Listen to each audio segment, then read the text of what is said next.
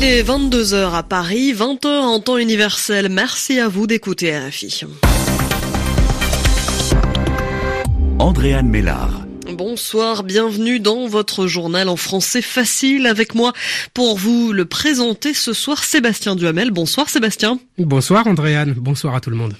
Dans l'actualité de ce dimanche, quelques affrontements à Hong Kong aujourd'hui. Demain, les protestataires ont rendez-vous pour une manifestation générale. Manifestation au Soudan aujourd'hui, selon le comité des médecins proches des contestataires, cinq manifestants ont été tués. Les 28 à Bruxelles aujourd'hui pour un sommet européen extraordinaire. Ils doivent se mettre d'accord notamment sur les postes de président de la Commission, du Conseil et du Parlement européen. Le journal. Le journal en, français, facile à Hong Kong. On se prépare à une mobilisation générale. Demain, le 1er juillet, des centaines de milliers de manifestants devraient encore battre le pavé, c'est-à-dire défiler dans les rues. Manifestation euh, toujours pour protester contre ce projet de loi qui prévoit l'extradition vers la Chine. L'extradition, cela signifie le fait de livrer l'auteur d'une infraction à un État étranger pour qu'il y soit jugé. Texte suspendu pour le moment. Les réclament aussi plus de droits, plus de démocratie. Le week-end a été euh, chargé à Hong Kong. Des accrochages parfois violents ont éclaté euh, ce dimanche vers le Parlement. Des affrontements entre euh, soutien aux forces de l'ordre et manifestants anti-gouvernementaux. Une jeune manifestante anti-extradition s'est suicidée et une veillée a été organisée en sa mémoire. Elle a été perturbée par des militants qui soutiennent Pékin. Écoutez le reportage tout de suite de notre envoyé spécial Zifan Liu. C'était censé être un moment de recueillement, un instant pour rendre hommage à la jeune fille de 21 ans décédée hier. Un nouvel acte symptomatique d'un malaise chez la jeunesse hongkongaise. C'est tellement triste, ils sont complètement désespérés. Nous aussi, ils ont perdu confiance dans le gouvernement et la société. Ce qui ne devrait pas arriver dans une société moderne comme Hong Kong.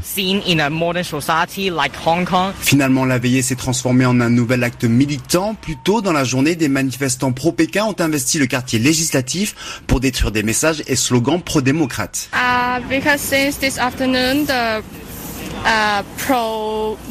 Cet après-midi, des militants qui soutiennent la police ont détruit nos banderoles. En tant que bénévoles, nous sommes venus tout nettoyer. Mais le Lennon Wall, cette façade où les activistes ont pris l'habitude de s'exprimer, n'est pas resté vierge bien longtemps. Je suis en train d'écrire protéger notre liberté. Nous essayons de nous battre contre Pékin. Ce que l'on peut faire, c'est reconstruire. Rien ne peut nous arrêter. Zifan Liu, Hong Kong, RFI. Et la date de demain, le 1er juillet, pour euh, cette manifestation n'a pas été choisie au hasard. En effet, il s'agit de l'anniversaire de la rétrocession du territoire euh, semi-autonome de la Grande-Bretagne à la Chine en 1997. C'est l'image de cette journée, celle d'un président américain qui marche en Corée du Nord Alors qu'il était en visite à Séoul, Donald Trump a proposé hier une entrevue, un rendez-vous à Kim Jong-un. Les deux dirigeants se sont rencontrés aujourd'hui à la frontière entre Corée du Sud et Corée du Nord dans la zone démilitarisée, c'est-à-dire euh, lieu entre deux territoires où euh, l'activité euh, militaire est interdite. Une rencontre qui a permis de relancer les discussions sur le nucléaire dans la péninsule coréenne après l'échec du sommet de Hanoï en février dernier. Le président américain a également proposé aux dirigeants nord-coréens de venir à Washington. Le Parlement du Venezuela demande ce dimanche à l'ONU d'enquêter sur la mort d'un militaire. L'homme était détenu pour son implication dans une tentative présumée de coup d'État contre le président Nicolas Maduro. Rafael Acosta serait décédé des suites d'actes de torture. Stéphanie Schuller. Rafael Acosta faisait partie d'un groupe de 13 personnes arrêtées la semaine dernière. Jeudi, les autorités les avaient accusés d'être impliqués dans un projet déjoué de coup d'État contre le président Nicolas Maduro. Vendredi, le capitaine Acosta a été présenté devant un tribunal militaire. Rafael Acosta se trouvait alors en fauteuil roulant et présentait de graves signes de torture. Son décès ce samedi a été confirmé par son avocat. Maître Alonso Medina a dénoncé la mort de son client en détention, selon lui, d'actes de torture sauvage dont le capitaine Acosta a été victime. Le secrétaire général de l'Organisation des États américains a condamné un assassinat. Le président de l'Assemblée nationale vénézuélienne, Juan Guaido, parle, lui, d'un fait abominable. Le leader de l'opposition, reconnu comme chef d'État par intérim par une cinquantaine de pays, s'est de nouveau adressé aux militaires vénézuéliens. Juan Guaido les a appelés à ne pas rester indifférents et à tourner le dos à Nicolas Maduro. Sans se prononcer sur les accusations de torture, le procureur général du Venezuela, un proche du régime chaviste, a promis l'ouverture d'une enquête. Au Soudan, cinq manifestants ont été tués selon le comité des médecins proches du mouvement de contestation. Aujourd'hui, une manifestation avait lieu pour euh, réclamer le pouvoir aux civils. Il y aurait eu quatre morts à Omdurman, ville voisine de la capitale, et une autre victime à Atbara, dans le centre du pays. Des dizaines de milliers de personnes ont défilé ce dimanche à Khartoum et dans plusieurs grandes villes du Soudan. RFI, 22h, 6 minutes à Bruxelles. Après le G20 d'Osaka au Japon, un autre grand rassemblement attendait les dirigeants européens ce dimanche. Les 28 participent à un Conseil européen extraordinaire un mois après les élections et à deux jours de euh, l'ouverture de la première session parlementaire. Les chefs d'État et de gouvernement essaient de se mettre d'accord, notamment pour les postes de président de la Commission, du Conseil et du Parlement européen. À son arrivée, Emmanuel Macron, le président français, a formulé ses attentes. D'abord que ces nominations s'appuient sur un programme clair et un agenda partagé. Cet agenda, nous l'avons arrêté au dernier Conseil autour d'une ambition climatique, d'un vrai projet euh, économique et social, d'une Europe qui protège, d'un renforcement de la zone euro. La deuxième chose que nous décidions rapidement.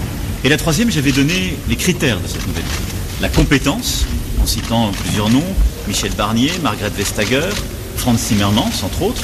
La deuxième chose, c'était des équilibres géographiques et de genre. Il y a, je le rappelle, pour être paritaire dans ce qui dépend du Conseil, quatre postes. Et donc il faudra être éclairé sur ces postes et les conditions sont pour moi claires. Dans les quatre postes qui dépendent du Conseil, il faudra qu'il y ait deux hommes et deux femmes. Emmanuel Macron au micro d'Anthony Latier, RFI. Il est 22h07 à Paris, l'heure du mot de la semaine. C'est avec Yvan Amar et plus précisément aujourd'hui, c'est l'expression de la semaine et c'est peine de mort ce dimanche. Le rétablissement de la peine de mort au Sri Lanka suscite une vague de protestations, compréhensible, prévisible. Hein. Depuis 40 ans, il y avait un moratoire, c'est-à-dire un accord, pas totalement officiel, ce n'était pas l'abolition de la peine de mort, mais on se mettait d'accord pour n'exécuter personne. Alors qu'est-ce que c'est que la peine de mort? Tout le monde le sait, c'est la sanction la plus grave qu'un tribunal puisse prendre contre un accusé, on lui ôte la vie, c'est-à-dire qu'on lui prend la vie. Et cette peine, justement, on dit qu'on l'exécute, à tel point que ce mot exécution, très souvent, il a ce sens de meurtre légal. Et la peine de mort, on l'appelle également très souvent la peine capitale. Pourquoi? Il y a plusieurs sens dans ce mot capital. Hein. Ce qui est capital, c'est ce qui est le plus important. Donc il s'agit de la peine la plus importante. Mais l'adjectif capital, il est formé à partir d'un mot latin qui est caput, qui veut dire la tête. Donc il s'agit de la peine de tête. La décapitation, est-ce qu'il s'agit de couper la tête à quelqu'un? Bah, Ça peut arriver, hélas. Mais on peut exécuter quelqu'un aussi de mille autres manières. Il s'agit toujours de peine capitale. L'idée de tête, elle est à prendre au sens figuré. Hein. Quand on veut la tête de quelqu'un, c'est qu'on veut sa vie. C'est-à-dire en fait qu'on veut sa mort, même si on ne lui tranche pas la tête. Et ce mot de peine, il est intrigant quand même, parce qu'il a plusieurs sens. Il vient du latin, lui aussi, pena, qu'il empruntait au grec, avec un premier sens qui est juridique. Hein. C'est la punition judiciaire, c'est-à-dire décidée par un tribunal. Et cette idée, on la trouve encore dans un certain nombre d'expressions, sous peine de. Défense d'afficher sous peine d'amende. C'est-à-dire si vous êtes pris, vous aurez une peine, qui sera une amende, vous devrez payer quelque chose. Mais le mot a largement débordé le cadre judiciaire pour pénétrer d'abord le monde de la religion. La peine, ça a désigné le châtiment infligé à celui qui n'avait pas mérité le paradis ou le purgatoire. Et dans le vocabulaire chrétien, les âmes en peine sont les âmes qui hantent l'enfer. Donc, un châtiment affreux. C'était euh, l'expression de la euh, semaine présentée par Yvon Amar sur RFI. RFI, il est 22h10 euh, à Paris. C'est la fin de ce journal en français facile. Merci à vous de l'avoir suivi. Merci à Sébastien Duhamel.